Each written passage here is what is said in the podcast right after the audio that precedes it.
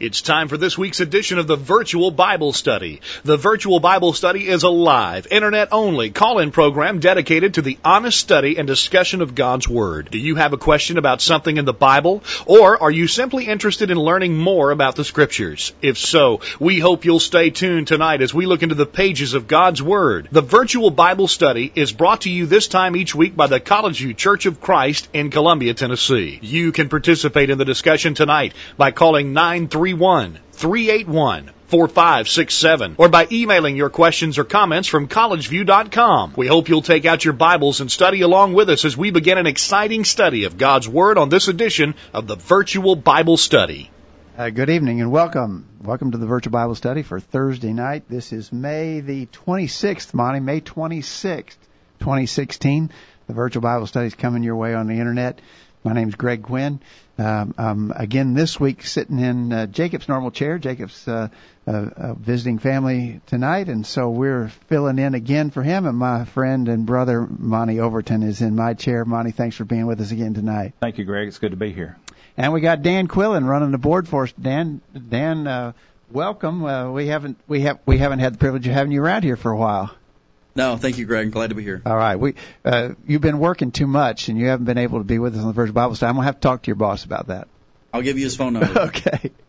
Uh, we're glad to have all of you out there listening to the virtual Bible study tonight. Uh, we've got a number of live listeners. Uh, uh, and of course, we always get a lot of people listening by way of archives, and uh, we're glad for that too. Send us some feedback if you uh, are listening from somewhere new, and we've got a new listener tonight. We'll mention him in a minute.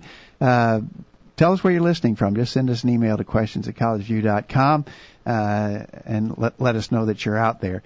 Um, we always are seeking feedback and uh, participation from our listeners, and so while the program is live tonight, you can communicate with us in several ways. We have a toll-free number, 877-381-4567. You can call us on that number. Again, that's 877-381-4567. You can send us an email to questions at collegevue.com. Remember, Collegevue is spelled funny, C-O-L-L-E-G-E-V-U-E, collegevue.com. So send us uh, an email to questions at collegevue.com. Or you can get in the live chat room, and several people are in there already, and we hope we get some more. Uh, we see Arthur in the chat room. I think Arthur uh, just recently got a, com- a new computer. His old one got destroyed in a fire and I think Arthur's out there listening on a new computer tonight. Arthur, welcome back to the Virtual Bible Study, one of our regular, regular listeners, but he hasn't been able to listen here recently because of a, uh, a fire at his house that destroyed his computer. And so uh, we've got Arthur back listening to us tonight. Um, we sent out an update today. We usually do that about 11 o'clock on Thursday morning Central Time, and we tell people what our intended topic for discussion will be, and we did that uh, today. If you're not getting our updates, send us an email to questions at collegevue.com. Just say, put me on the list, and we'll be glad to do that um, so that you'll get those regular updates. I'm not going to tell you what we sent out yet until I ask this question, Monty. If you if you if someone just walked up to you and said, "Do you think it's going to survive?" What do you think most people would think about? Survival? What do you think they think about? I don't know. Maybe they'd be thinking about our country and its economy or something along that, or some political yeah. or worldly thing. Yeah, I think I think most people would think either is our is our country and and uh, our sovereignty, our economy, uh, is it going to survive? Or they they the the alternate to that I think would be what about the environment? Uh, is our environment going to survive? You know, we're all we're, we're being warned and scared that bad things are happening, you know, to uh, uh, the environment. And so I think most people probably think of those two things. Uh, but tonight we're asking the question, will it survive? And we're talking about something way more important than our country or the environment. We're talking about uh, the kingdom of God. We're talking about spiritual things. And so to our update list today, we, we sent out some questions. Uh, basically, we want to know, do you think, number one, well, our question is going to be, will the church survive? And question number one was, what do you see as the biggest challenges facing the church today? Number two, what do you think? Will the church survive? Yes or no? Why or why not? And number three, even if the universal church survives, will specific local congregations survive? And, and what will be the factors that determine the outcome for local congregations of people? those are the questions that we want to deal with tonight. Uh, again, there's a lot of talk about uh, whether our nation, our economy, the the environment, and all that will survive. Where will it be 10 years from now, 20 years from now, 50 years from now? Where will our nation be, and all of that? Uh, uh, but we should be much more concerned, and I'm afraid we're not often enough concerned about spiritual things, about the kingdom of God.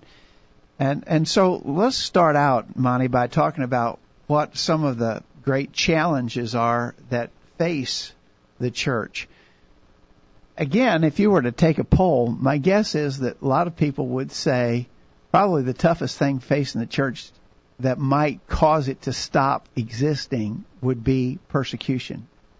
Uh, but you know, even though there may be some persecution in the world today, we're not persecuted here. But if persecution were to arise, the church has endured persecution from its very beginning. Yeah, from the very beginning, we read in the book of Acts uh, where the church was being persecuted and the Christians were scattered, and it says they went everywhere they went preaching the gospel. So really, the persecution in the first century caused the church to grow and prosper.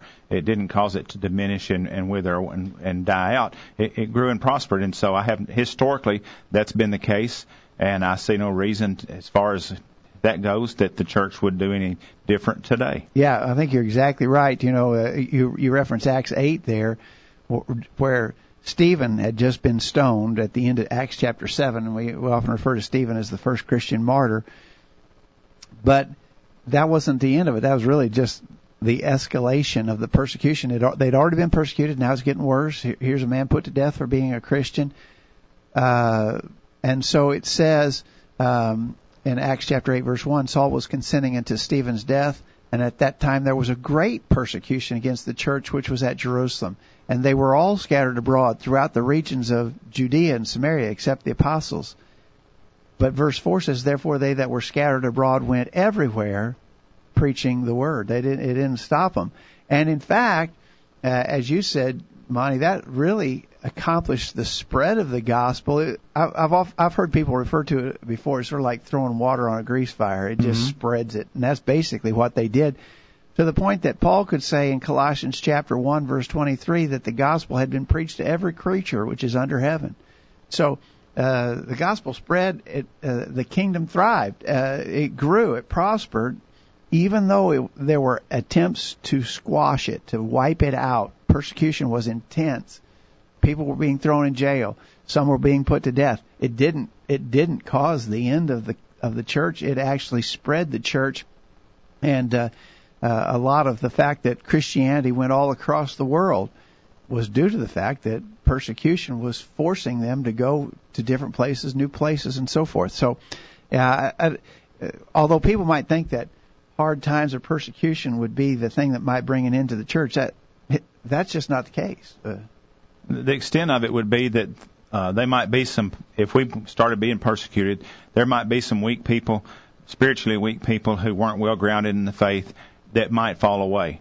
But realistically, they weren't really part of us to begin with anyway, if you want to look at it that way. They wasn't the backbone of the congregation to begin with. And so it would just basically identify those that were really dedicated Christians and those that weren't. And so it would it would clean up the church to some extent. And those that were dedicated to God are going to still faithfully serve Him. They're still going to teach people about Jesus. They're still going to convert people to Christianity, and the church is just going to keep on going. Yeah. And all it's really going to wind up being is an inconvenience for us. I think you're right. I think you're exactly right.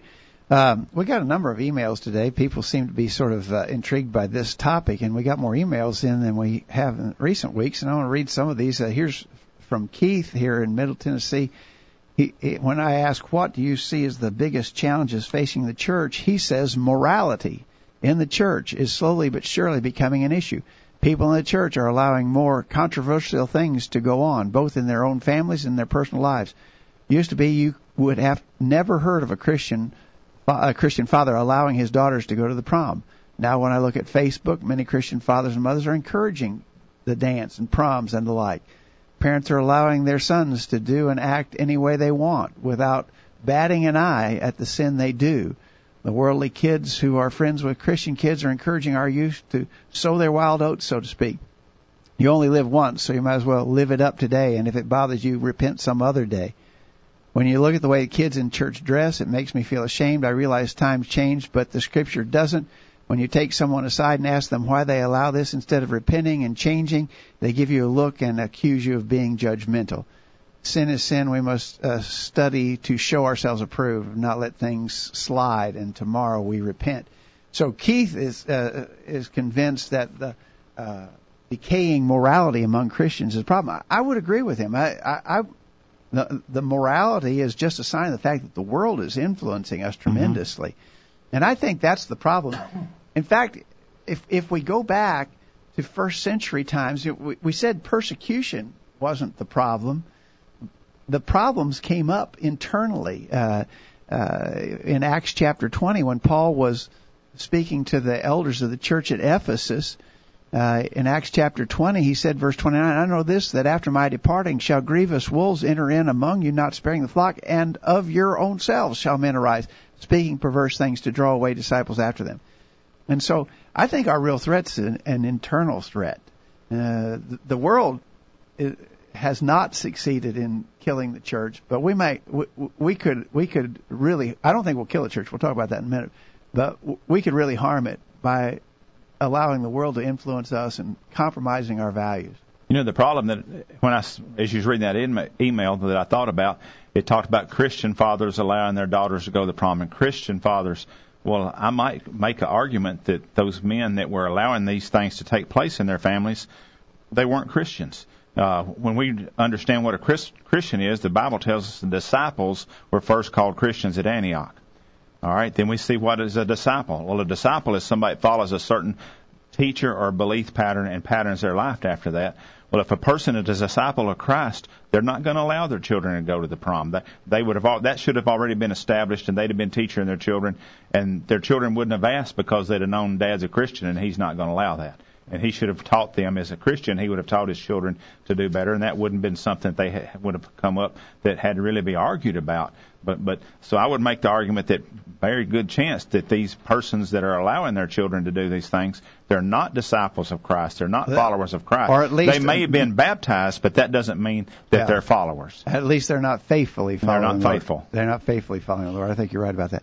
Uh, Jim in Kentucky says biggest challenges facing the church? Question mark.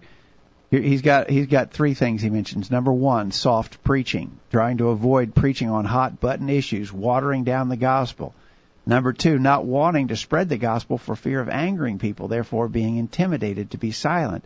Number three, a desire to be like all the nations around us. And he references 1 Kings 8, verse 5, when the Israelites wanted a king uh, and wanted to be like the nations around them. He says, Our desire to be like all the nations around us by melting into the dismal pot of denominationalism so that we can fit in and not stand out and thus not be picked on. If the church will be what it's supposed to be and teach the gospel in its full strength, then we have no fear of what may happen. I think it's a good time for brethren to study Revelation again. And again, in the book of Revelation, we read uh, messages to the church under persecution, but the persecution wasn't the real threat. The, the, their own problems of immorality and weakness were the problems. Here's an email from Travis he says he's a first time emailer from San Bernardino, California. Travis, welcome to the virtual Bible study. He says he worships uh, with the church in Ontario, California.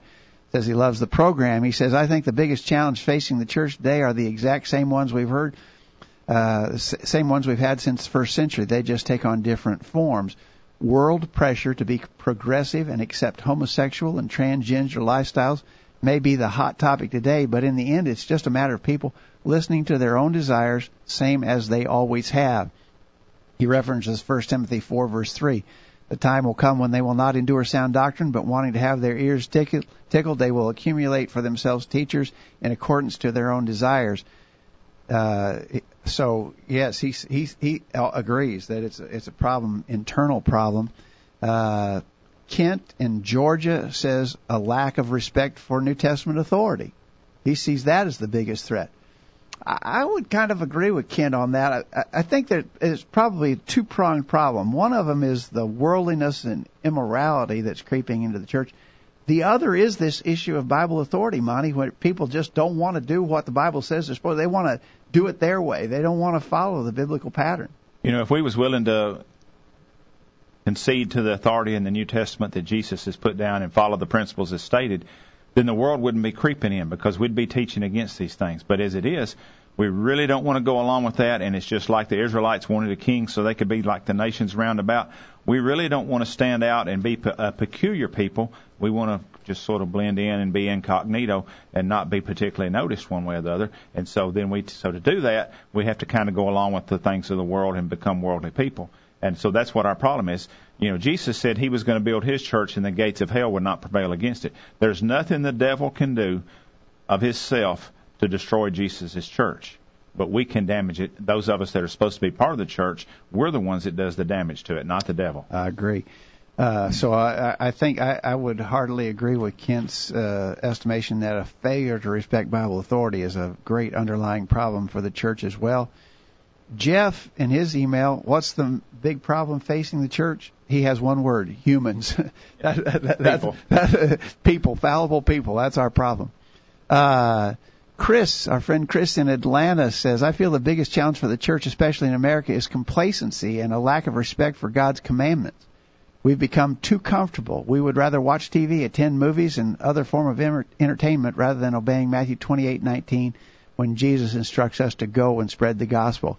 We would rather sit at home on Facebook to gossip and, fe- gossip and feast on negativity instead of heeding the warning found in Matthew 25, Romans 12, and other verses about the need for ministering to one another.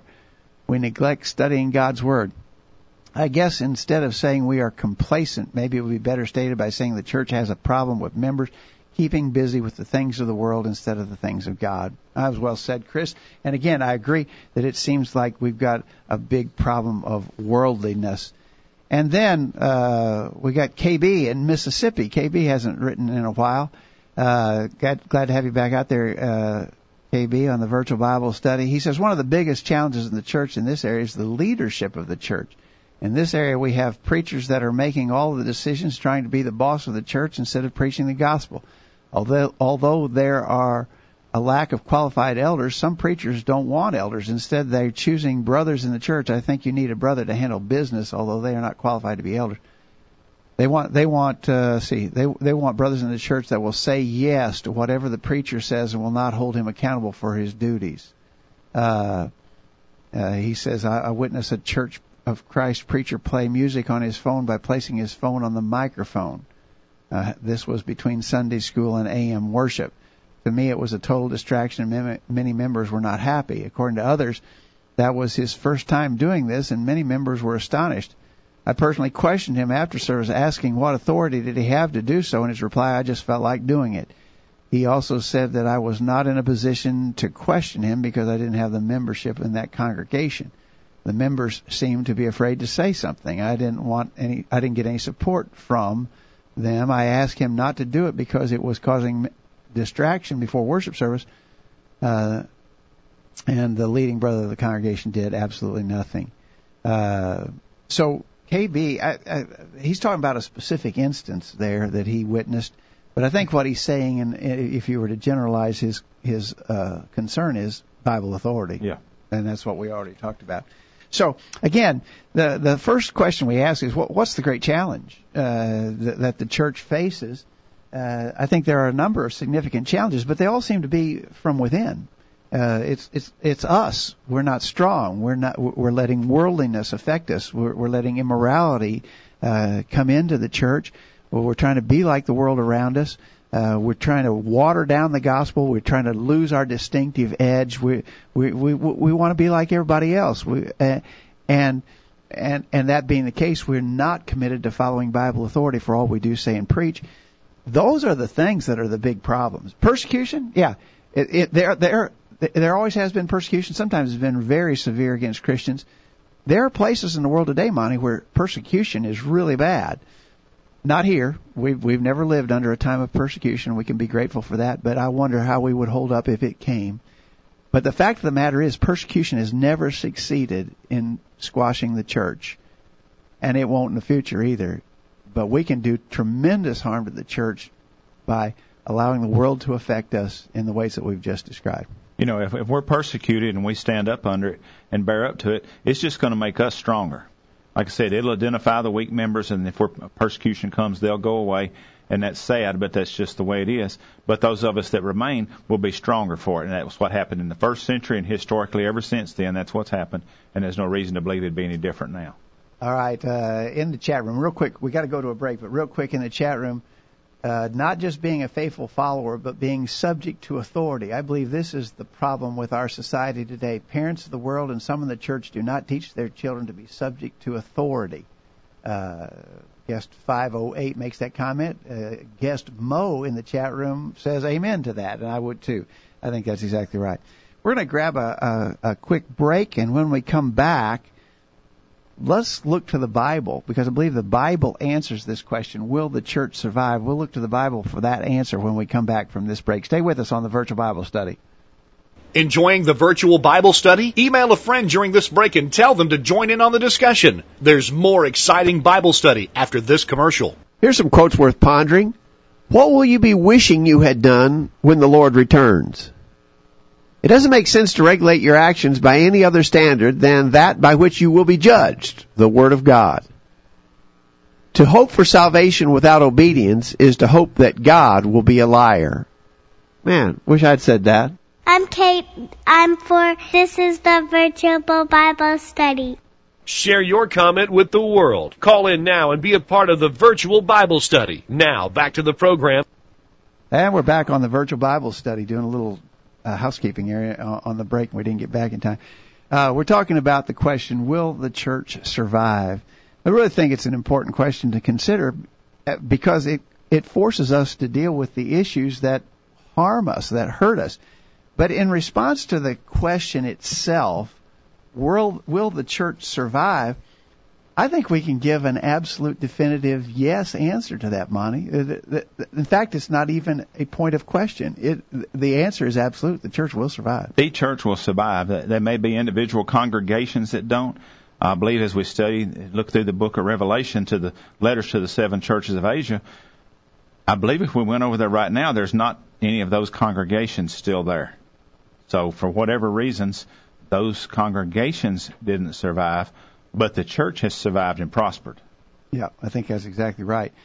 The, actually, the history of the church is a history of survival. As you said, some of those specific congregations, in fact, as far as I know, all of those specific congregations that are mentioned in the New Testament probably have gone into non-existence, but the church itself has continued to exist. And so history bears out that the church survives. Uh, you know, when the New Testament ended, we were we read about the fact that persecution was pretty intense. Through the through the man-made history of uh, that has followed, obviously our inspired history ends uh, at, uh, sometime there toward the end of the first century. The inspired history of the church ends, but we have secular history of the church, and there are really intriguing accounts talking about intense persecutions against people who called themselves Christians, and it, and it continues right up to today. There are places in the world uh, that that people are horribly persecuted for naming the name of Christ, but they continue on. So history, just history itself, tells us the church will survive. Uh, because there have always been committed people who were determined to just speak where the Bible speaks, and be silent where the Bible is silent, money you know that's that's what we're supposed to do. That's the pattern we read about in the New Testament, and that's what's going to carry on. Yeah, I think that's exactly right. Um, not not only do we, ha- I we were talking about dedicated people in history who have made the church survive, but uh, there are a lot of dedicated people even today. Man, maybe maybe we don't give enough credit to the good, faithful, devoted Christians that are in the church today. You know, we we were talking earlier inside of sort of casting off on the fact that there's so many weak Christians and worldly Christians and letting immorality and uh, come into the church, failing to follow Bible authority for their practices in the church. But the other side of that coin is there are a lot of good and faithful folks today who are the kind who, just like their historical brothers and sisters, they're the kind today who are going to see to it that the church continues. You know, we see in, as we read through the New Testament in the first century, uh, Paul in his letters, uh, the letters to the Corinthians, he wrote letters to them. They had all sorts of troubles there because there were weak people there that were letting this immorality and things into the church. but there were also strong people there, and he wrote to them also. And so that's not any different. There's in every congregation that we go to, there's going to be some straight people there. They're what we would call the backbone of the congregation. They're strong and they're dedicated and doing what they can.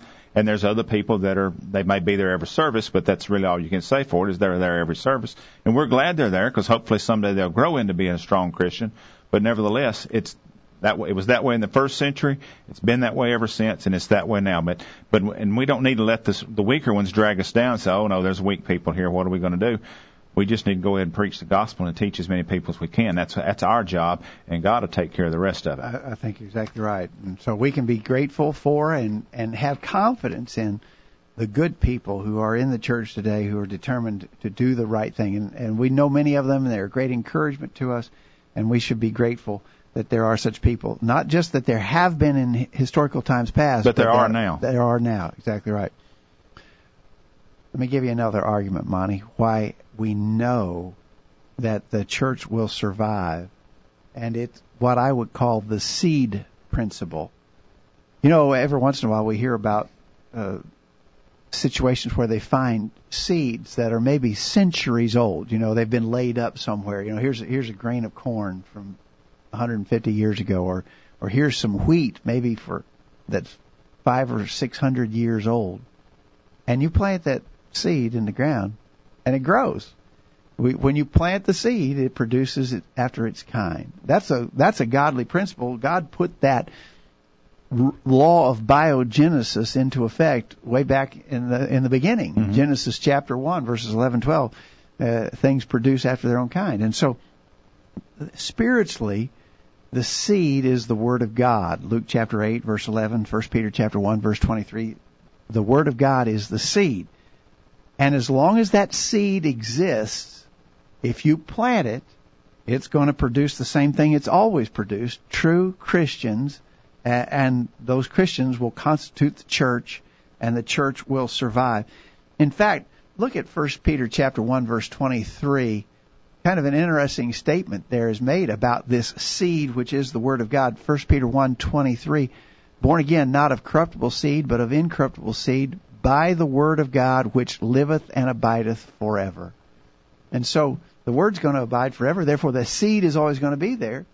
And every time you plant that seed, it's going to produce the same thing it always has. You know, if theoretically you could kill every Christian on the world in the world all at once, just you know, next minute we're all gone but the Word of God's going to live, and there's going to be somebody's going to find it and read it and understand it and obey it, and then they're going to start teaching other people. So the the seed was still there, the Word was still there, nothing has really changed. And when you get down to it, it's all that's changed is the people that's members of the church that time. But the people, that's always been changing because the people in the first century aren't alive now. The ones that are Christians now are an entirely different set of people. Uh, most of the people that was alive in Christians 55 years ago when I was born, a great many of them have passed on, but there's new people that's come up to take their place. So the people are constantly going to be changing, but the word is still there and it's the same and it doesn't change. So when we plant that seed, God's going to give the increase and there's going to be Christians result from it. You know, in the chat room, Rick mentions this very. He says, as long as we have the incorruptible seed and good and honest hearts in the world, the church will exist. This means we have grave responsibility to sow the seed I think that's exactly right. Uh, backing up just a little bit, he says, I think the greatest problem the church faces, every issue boils down to authority and respect for it. This is of utmost importance, as has already been stated. I agree with you, Rick. But he, he mentions that seed principle uh, as one of the reasons why we know the church will survive. So we got history. We've got a lot of good, dedicated people today so the history is the church survives. We've got good, dedicated people today who are going to see to it that the church survives. We've got the seed principle. As long as the seed's there, and God said the word's going to abide forever, so the seed's always going to exist. Going to be here. So as long as we got the seed, we're going to keep producing faithful New Testament Christians by it. Another argument is that we have a, a an absolute promise from God. Um, you know, well, we, we get promises from people, and people can break their promises, but God doesn't break His promise. Uh, and He has promised us that this kingdom cannot be moved. Notice Hebrews chapter 12, verse 28. Wherefore we receiving a kingdom which cannot be moved, let us have grace whereby we may serve God acceptably with reverence and godly fear, for our God is a consuming fire. Um, the the phrase which cannot be moved, according to Thayer, it's it means unshakable, not liable to disorder or overthrow, firm or stable. So th- that's the idea of this kingdom which cannot be moved. Uh, it, it, it's a, everlasting kingdom. There's an there's an interesting uh, prophecy of Daniel. You may have it there. Do you have Daniel chapter two? Uh, I can get it. Quick. Verse forty-four. I, I wait a minute. I'm right there. Uh, in Daniel chapter two, verse forty-four. You remember Daniel was in was tra- interpreting the dream of Nebuchadnezzar, and it talked that that image that Nebuchadnezzar saw in his dream, uh, with had the, the the body parts of that Mm-hmm. image were of different kinds. Uh, but when he got down to the feet, uh, which, which by interpretation represented the times of the Roman Empire, in verse 44, Daniel says, "In the days of these kings." Now you have to read the context to understand he's talking about the days of those that that fourth great world kingdom, the the, the Roman Empire. In the days of these kings shall the God of heaven set up a kingdom. Notice, which shall never be destroyed, and the kingdom shall not be left to other people, but it shall break in pieces and consume all these kingdoms, and it shall stand forever. Well, that's a promise of God, and and when we have those kind of firm promises, it shall never be destroyed. It shall stand forever. We got to take that for what it says. That that's that's the truth of God right there. You know, and we could know historically speaking that God has kept every promise He's ever made us, and the, there's nothing man can do that can destroy the kingdom of God because God said He's going to keep it and preserve it, and it'll not be destroyed. It'll stand forever. There's nothing the devil could do to stop it, or he would have already. And so God's in control. He's all powerful. He's in charge, and His kingdom will stand. He's demonstrated by keeping every other promise He's ever made, and there's no reason to expect that He can't keep this one too. Exactly right. Exactly right. We got a couple more things to mention along that line. We want to get back to our emails. We'd be glad to get your email or, or a comment from you in the chat room. Will the church survive? We've already answered the question. I, I really don't think that's uh, that's an issue at all. The answer to the question is yes, the church will survive. But give us your reasons why you think the church will survive. We got several emails here to look at. We want to hear from you. Send us an email to questions at collegevue.com. You can call us at 877-381-4567 or you can get in the chat room and put your comments in there. We're going to be right back after this break. Stay with us on the Virtual Bible Study. Don't touch that mouse. The virtual Bible study will be back right after this. My name is Jim Meisner. I worship at the Church of Christ in Deckerville, Michigan. Be sure to listen to the virtual Bible study and watch it. This is Greg Gwin with this week's bullet point. First off, let us acknowledge that we have important essential duties to one another as fellow Christians. We are to help, encourage, edify, strengthen, support, and care for one another. This includes both physical necessities and spiritual imperatives. No one denies these realities. However, it seems that some Christians are looking to be on the receiving end of these services, but apparently feel little need to give back to their brothers and sisters in Christ. They are quick to criticize if they think they have been neglected, but they do little to reach out to others. It appears that some even have a sort of chip on their shoulder, which can be easily knocked off if some constant stroking and petting is not directed their way. And the fact that they've been helped numerous times in the past is not enough. If recent attention has not been paid to them, then they will let their displeasure be known. To these folks, we would say, first, we can always do better, and we'll keep trying to grow in the important areas of brotherly love. We feel a true burden to help you, and we want to fulfill it faithfully. But secondly, please be grateful for the help and love that your brethren have shown you in the past. Gratitude is commanded, Colossians 3:15, and ingratitude is a sin, 2 Timothy 3 verse 2. Finally, look for your opportunities to serve others. Every Christian, regardless of their specific circumstances, can and must serve their brethren. No one can remain exclusively on the receiving end of this relationship. Jesus himself said, quote, it is more blessed to give than to receive. So, we cherish our special bond within the family of God. Let us all do our part to make it as good as it can be. That's this week's bullet point. Think about it. Missed a recent virtual Bible study program? Listen to any of our past programs from the archive section of our website. Now, back to the virtual Bible study. And we're back on the virtual Bible study. Thanks for being out there tonight as we study together from the Word of God. We want to remind you that the virtual Bible study is brought to you this time each week by the Collegevue Church of Christ in Columbia, Tennessee. If you're anywhere near us in Middle Tennessee, we'd love to have you visit with us. We meet at 1618 Hampshire Pike on the west side of Columbia, Tennessee. We're right across, you know, I don't know if we've ever explained this or not. I think we have, but we're right across from Columbia State Community College. It's the largest community college, in fact, in the state of Tennessee. And we're right across the highway from it.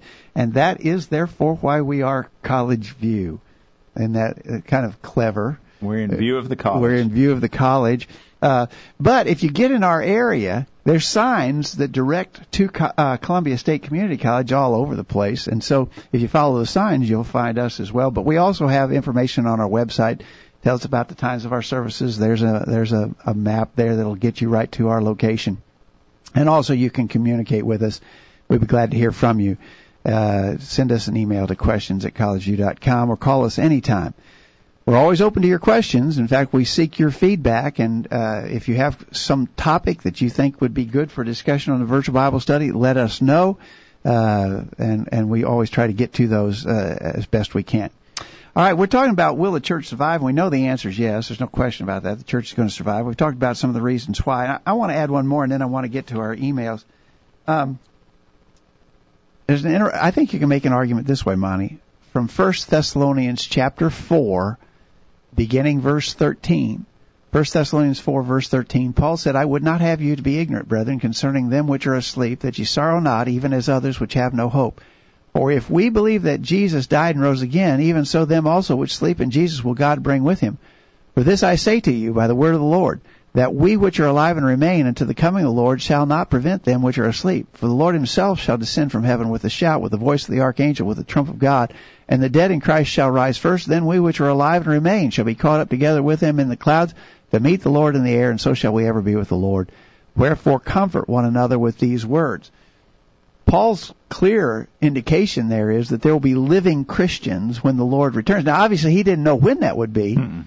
but he, he definitely by inspiration implied that there will be living Christians when the Lord returns. Uh, therefore, that's just has to be so. It, it can't be otherwise. We, so therefore, we know that however long God lets the world stand, there will be faithful Christians here. The church will survive to that point, and then the church will be in heaven with God and survive forevermore after that. So we know that there's always going to be the church. Yeah. All right, let's get let's let's look at some of these emails that we got in. Uh, Keith uh, says the church will survive. Matthew sixteen eighteen. Jesus said, "Upon this rock I will build my church, and the gates of hell shall not prevail against it." Was Jesus wrong? I don't think so. Men and women will fail, but we should not, uh, and, and we should not encourage sinful behavior. But the church will survive. Uh, Jim in Kentucky says, Yes, it has. All, it always has, always will, because God has a plan, and He continues day and night to be executing that plan. In the times when it seems the darkest, the church can flourish. There's no power on earth that can stand against God. Our God saved one man and his family on an ark when the whole world was destroyed by water. He used a servant class of people to defeat a mighty empire in Egypt. He called another servant to lead these people to the land of Canaan and showed them how by simply marching around the city walls of Jericho they could defeat that city. He used a judge named Gideon and 300 hand-picked men to defeat the Midianites and the Amalekites. He used a shepherd boy with only a rock and a sling to defeat a giant. He caused the sun to stand still. He caused one prophet to stand against and defeat 450 false prophets. He allowed Jesus Christ, his son, to die upon the cross and then resurrected him. There is nothing our God cannot do. Well said, Jim. I think that's exactly right. Uh, and he got this God who has done all of those things uh, has promised us that he's not going to let the church be destroyed. He said it, so it's a guaranteed deal. I think that's exactly right. I mean, we, we've got to have that confidence. We've got to have that faith. Uh, that's a comforting thing. That's a comforting thing. But it also, I think, is sort of a uh, an awesome thing when you think about the fact that we are players in that. That Mm-hmm. we we have a role. That God is expecting us to do our part to fulfill that outcome. Yeah, he, he's given us responsibilities to do it. But even as uh, oh, uh, Who are you thinking of? She was a queen in the Old Testament. Esther. Esther. Yeah. Even as her uncle told her, if you don't do your job, God will raise somebody else up to do it. Yeah. And so, if we don't do our job, God's still going to get it done, and the church's still going to survive. It's just going to spell bad news for us, but we've still got a job to do. So let's let's do it. And it should, in our mind, make it easier to do the job, knowing that the God of heaven, the all-powerful God of heaven, that can keep His promises and will do what He said, is behind us to help us. I think you're exactly right. Uh, Travis in San Bernardino, California says the church will survive until the end of time. Numbers might fluctuate here and there, but the church itself will endure. After all, it is what Christ promised, and he also references Matthew 16:18. Upon this rock I will build my church, and the gates of Hades will not overpower it. So I, I agree with you, Travis. Absolutely. Uh, Kent in Georgia says yes, the church will survive. The reason for such is Daniel 2:44. We read Daniel 2:44, where Daniel was tr- interpreting the dream of Nebuchadnezzar, and he said plainly that when the Lord establishes His kingdom, uh, it's it will never be destroyed. It shall stand forever. Daniel chapter 2 verse 44. I agree with you, Kent. I think you're exactly right on that. Uh, Jeff says, um, I'm not exactly sure of this. Only on the judgment day. Uh, our our question is, uh, will the church survive? Yes or no? And he says only on the judgment day. I'm, I'm not exactly sure. So I think it's going to endure to the judgment day. Uh, but as you said, Monty. Eternally. Jesus said He's going to deliver the church to the Father. Yeah. So the church, we will still, if we're faithful to our death, we'll still be there. It'll still be the called out, just the same as it always has been. So that's not going to change. It'll just be where we're at has changed. I think so. And then um, Chris in Atlanta, just one word, absolutely, the church will survive. And so I think that's a, a, a, a thing we all agree about. You know, sometimes when we discuss various sub- subjects, we come across things that well we don't necessarily agree on that. But there, I just don't think there can be any question about this. The church is going to survive. A while back, we interviewed a fella um, on the virtual Bible study in England. Uh, Keith Sisman, I think was his name, who had written a book wherein he had investigated the existence of the church uh, in the British Isles going way, way back in history, and, and, and he wrote a book, Traces of the Kingdom, that's still available. Very, inter- this guy was a very interesting guy, done a lot of very valuable research into the history of that.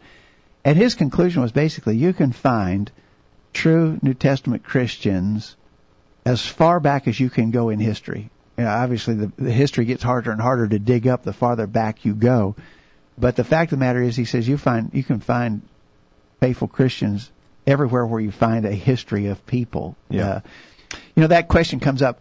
So the church was being persecuted at the end of the first century.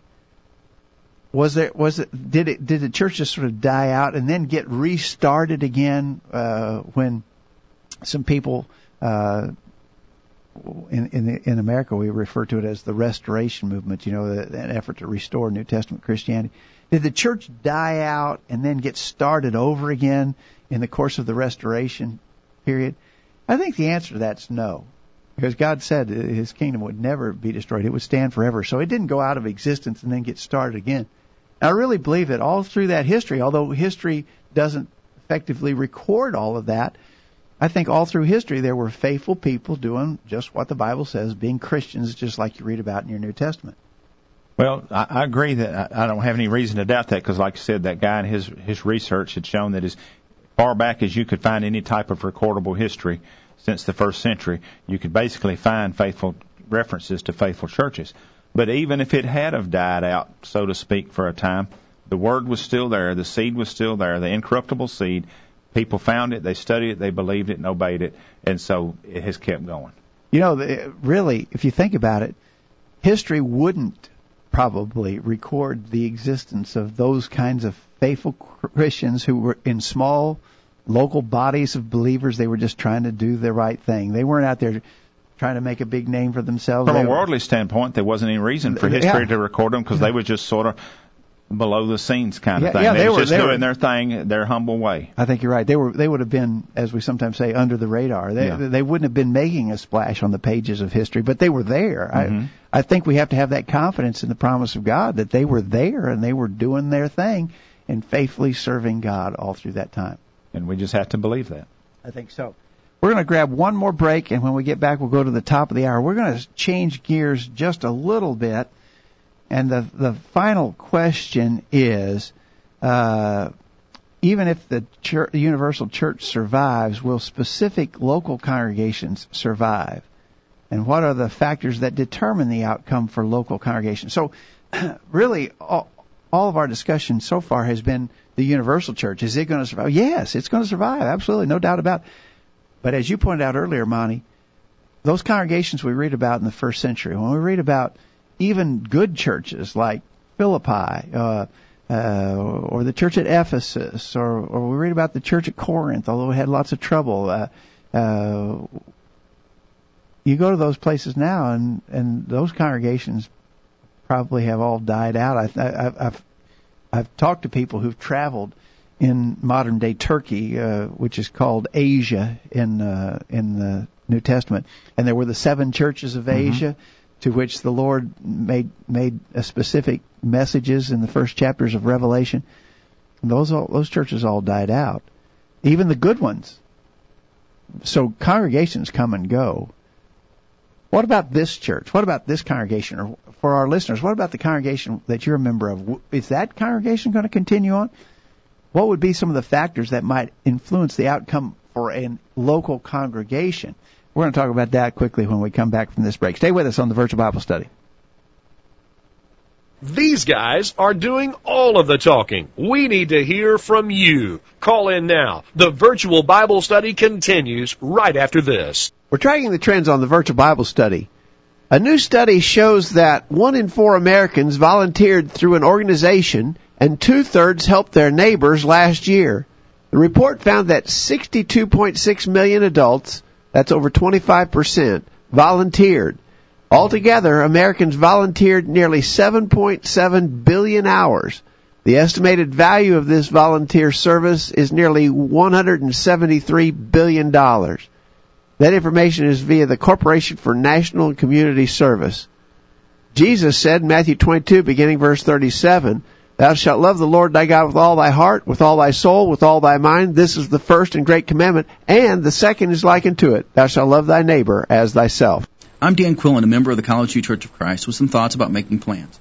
Have you made any definite plans for your spiritual life and for your service for God?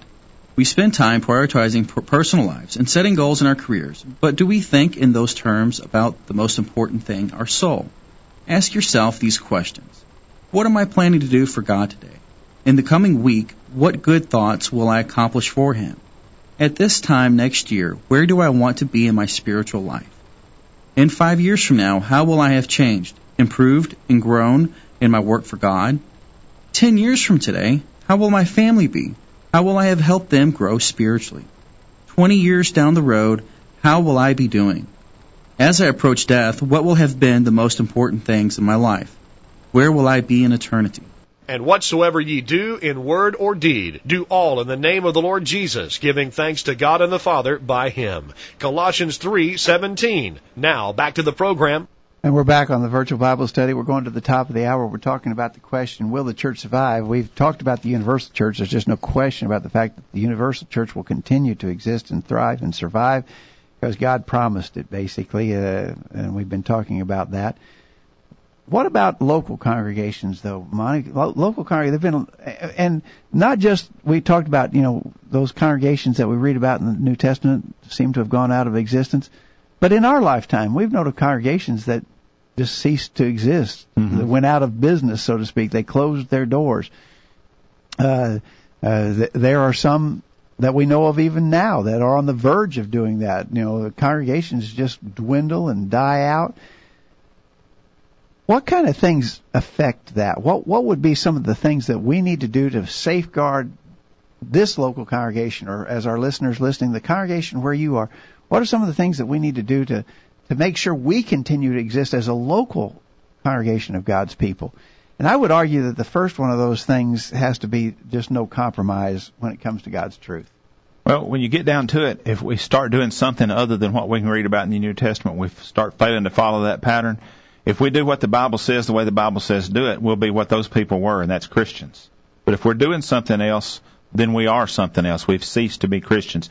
If, as a church, we cease to stand firm on God's truth and we start compromising and giving in, then we've become something beside the church that Christ built. We've, we're something else. So in effect, we have died, died out. There may be still a lot of people here in the building showing up for every service, but if we're not doing the Bible's, doing God's thing God's way, then we're not God's church, and so we will have died out. We will have ceased to exist. I think you're exactly right.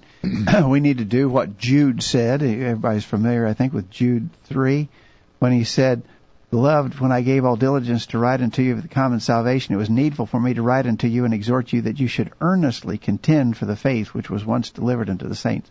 Earnestly contend for the faith. That's sort of the marching orders of the church. We've got to keep doing that. If we stop doing that, then, as you said, Monty, we're doomed. Paul said in Philippians chapter 1 verse 17, I am set for the defense of the gospel. That needs to be our attitude. So, no compromise. Number one. Number two, Monty, I would argue we've got to be on guard against apathy and indifference. You know, uh, we got to really care about the well-being of the church. We got to we got to care about this local congregation. And I, I I I sense that a lot of Christians don't give much thought to that.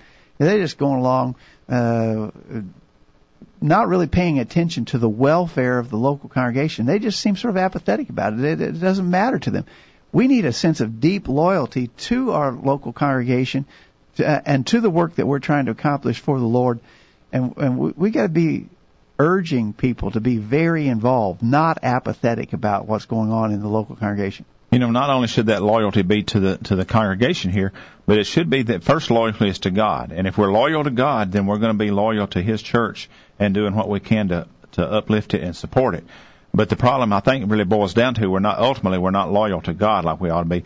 And just as the passage you read a minute ago in Jude talked about earnestly contending, uh, there's a lot of people that they're here for every worship, every service, but they're not really earnest. They're not on fire for the gospel. You know, I'm going to be here because that's what I'm supposed to do but they're not here because I'm excited about being here because I want to be here. They're not here because they love being with God's people and being uplifted and edified.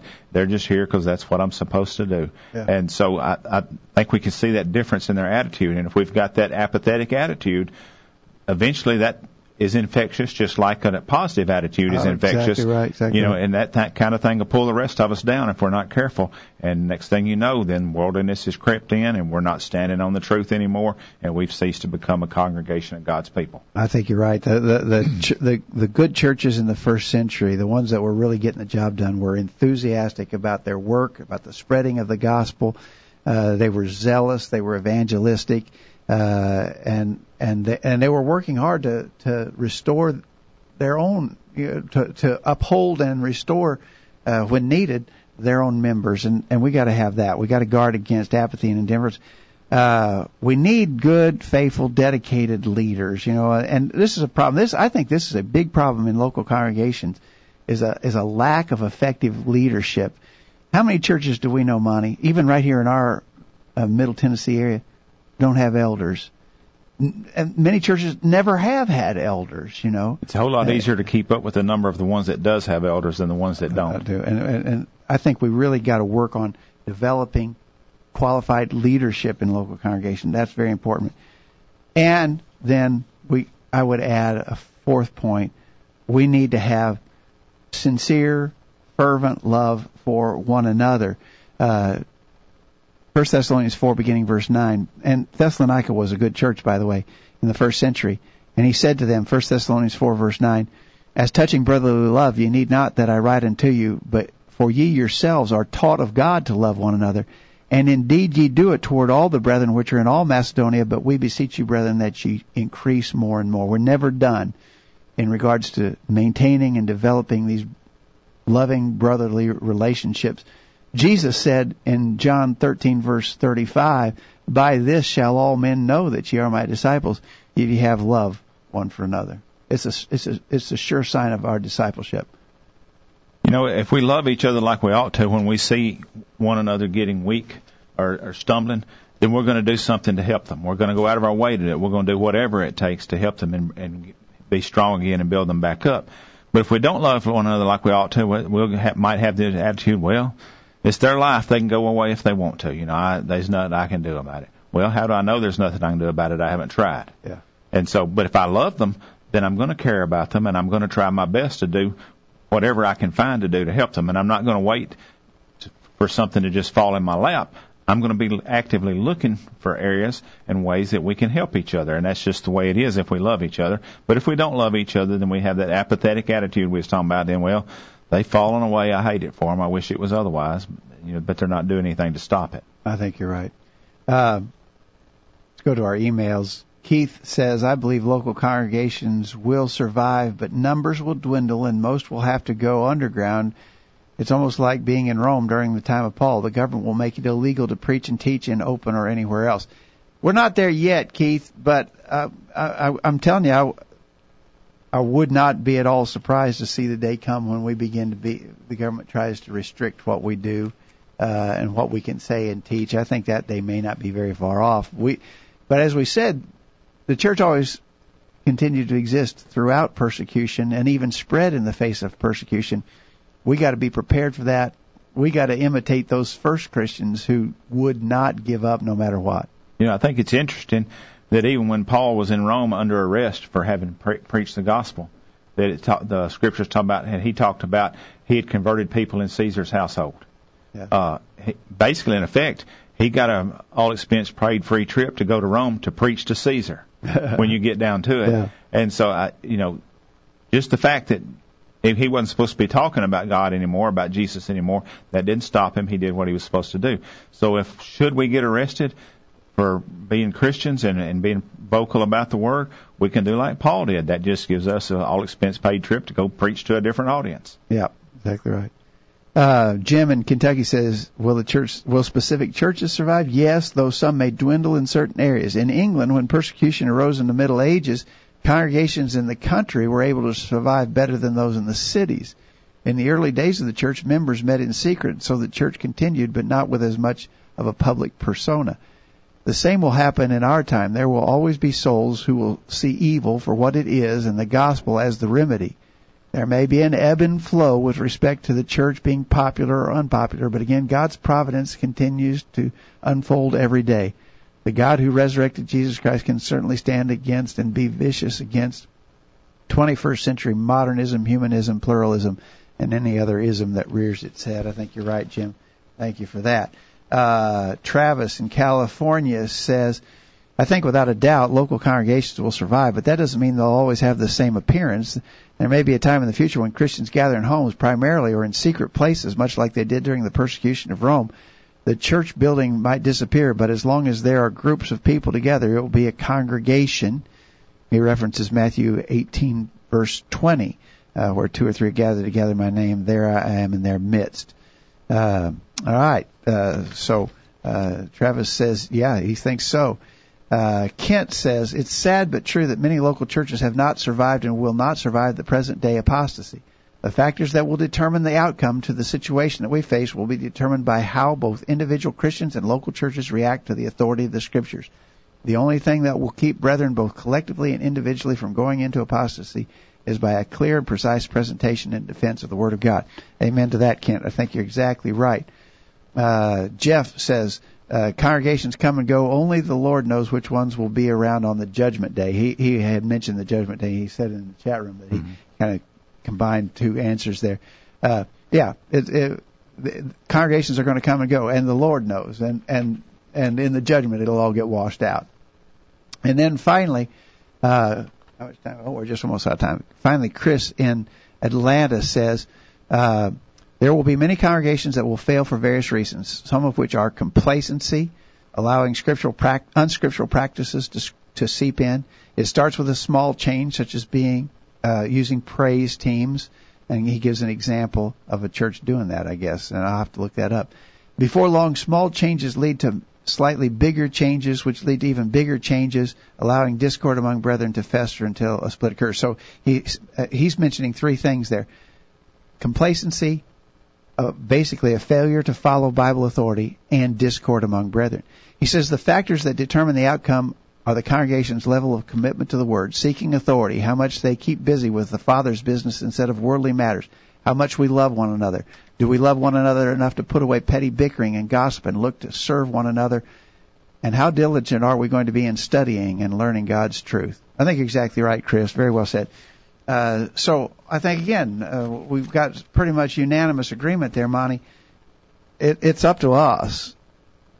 The church universal is going to stand, but the local congregations that we're members of, it's up to us, and we've got to we've got to not compromise, firmly follow the Bible authority, uh, love one another, uh, be enthusiastic, evangelistic, and so forth. And if we'll do those things, there'll be a congregation wherever we are.